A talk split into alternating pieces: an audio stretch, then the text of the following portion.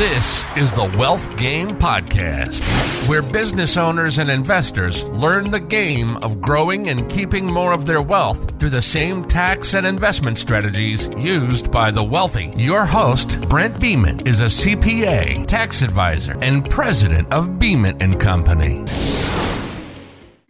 Okay, within the last couple of days, there were some potential tax updates, like a potential new law as it comes to taxes, and I want to share some information about that. So right now it is in the preliminary phase. There's some sort of agreement. I'm not that political, but there's an agreement be- between the Republicans and Democrats. They've come to some sort of agreement. Now it's got to go to the House and the Senate. So got to get the votes.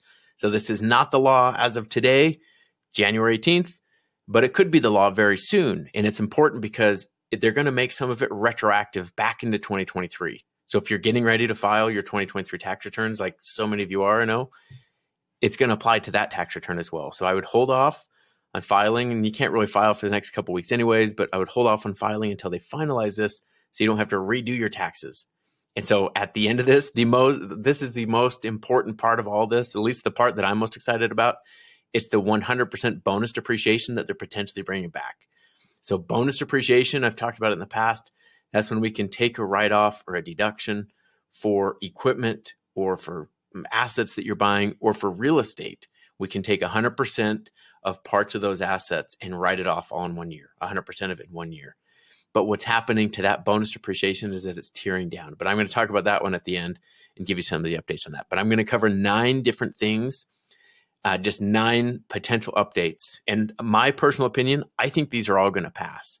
Like, I think they've come to an agreement. There is some give or take on the Republican and Democrat side I think they've both given some up of what they wanted. And we'll jump into this. So there's nine different things. So the first one is they're expanding the child tax credit. So in the beginning, they wanted to raise the child tax credit.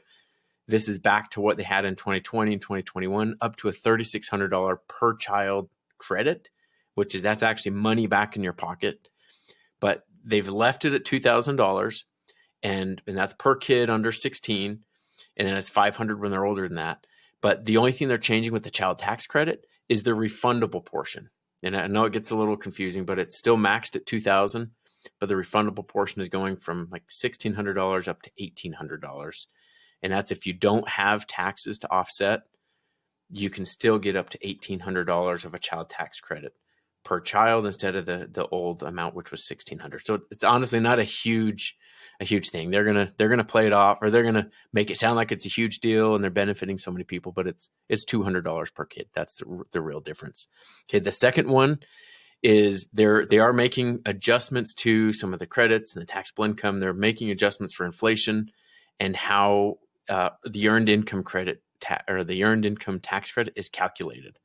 And a lot of you that just kind of happens on your tax return. It's not something you need to do. It's just wherever your income falls however many kids you have, you get a child tax or an earned income credit on top of the child tax credit if your income is low enough.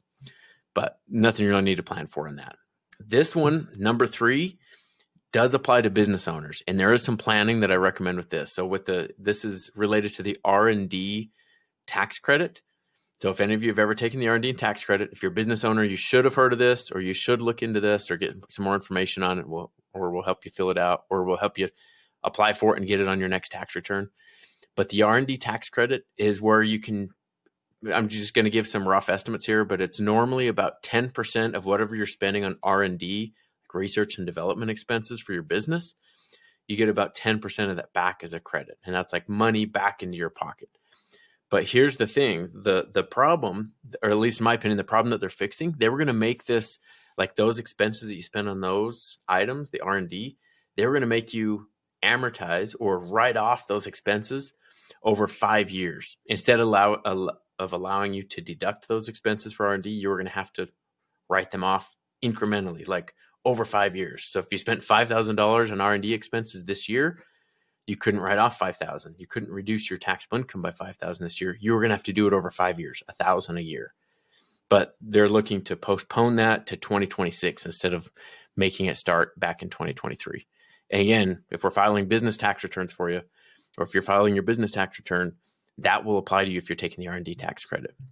Okay, then uh, number four, this one is it, so there's they're changing the limitations on just some business limitations when it comes to the business interest determination for partnership returns. I, I might be for S corporations as well, but there's a limitation on business interest deductions. Like if you just got a ton of debt, if you're investing in a like in businesses or you're more of like an asset investment company and you're just taking on a lot of debt and you don't really have a lot of operations, those are the type of businesses that it would impact. It's not going to impact a lot of people, but there's just some adjustments to those limitations. Okay, number five is the changes to the employee retention credit, the employee retention tax credit. These are the ERC credits. If you had an if you had employees in 2020 and 2021, you could be instead of having a deadline to file for those credits in May of this year, 2024, they're moving that deadline up to January 2024.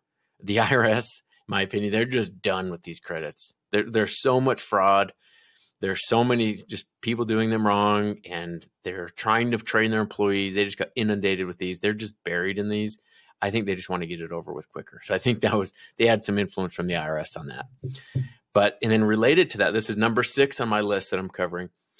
They are going the IRS, and th- this allows the IRS to go after companies and people that have been promoting ERC tax credits and doing them incorrectly for people. So if you are a business owner and maybe even you're not a business owner, but you may have heard on the on the radio or Facebook ads, Instagram ads, there's all sorts of promoters, not like typically not CPA firms or not people that have been in the business of helping businesses. They just popped up and started to promote, promote these new credits.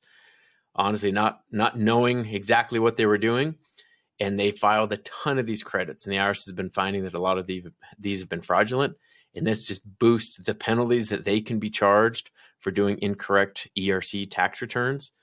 They just brought them up to oh, it's like two hundred thousand dollars, or seventy up to two hundred thousand dollars, or seventy five percent of the income they got from helping people with these ERC credits. So it's absolutely insane. I think they just want to stop those those false promotions of people trying to like twist business owners' arms to get those credits.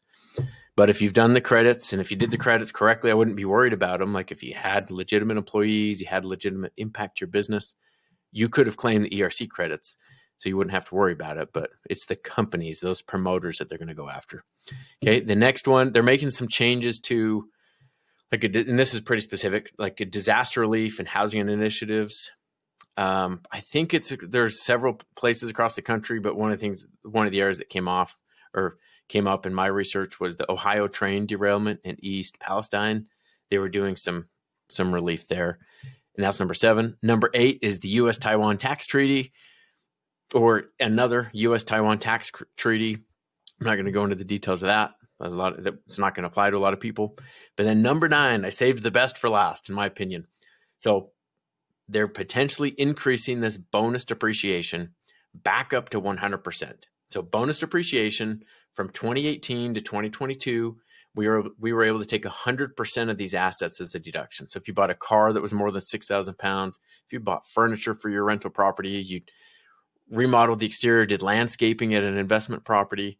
If you bought a tractor or a truck, like if you bought assets and equipment, things you were able to write off 100% of it for the last five years.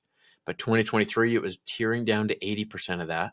24, it was going to be 60%. 25 is going to be 40, 26 is going to be 20. So it was just tearing down until it disappeared. And then we were going to have to write off those assets over five, seven, 15 years.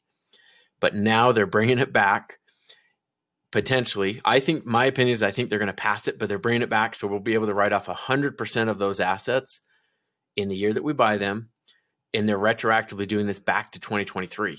So this is great news for people. Even if, if we did tax projections with you or if you did tax projections you were using probably the 80% rate. Or a lot of times I'll tell people with rental real estate, they bought rental real estate. I was estimating about 25% of the real estate could potentially be subject to bonus depreciation. But now I'm going to go back up and estimate about 30% of that could be bonus depreciation eligible assets for the, those real estate deductions. But that's that's that's the biggest thing that I'm excited about is the 100% bonus depreciation, just keeping it at 100% until all the way through 2025. So we got 23, 24, and 25 at 100% instead of tearing down. And who knows what they're going to do in 2026.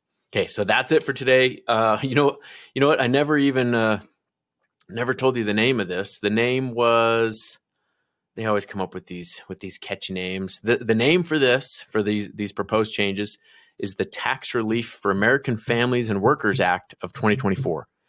And it's a $78 billion bill. So those nine things I listed, those are the main, those, those are the key parts of this. And they're estimating an impact of like $78 billion.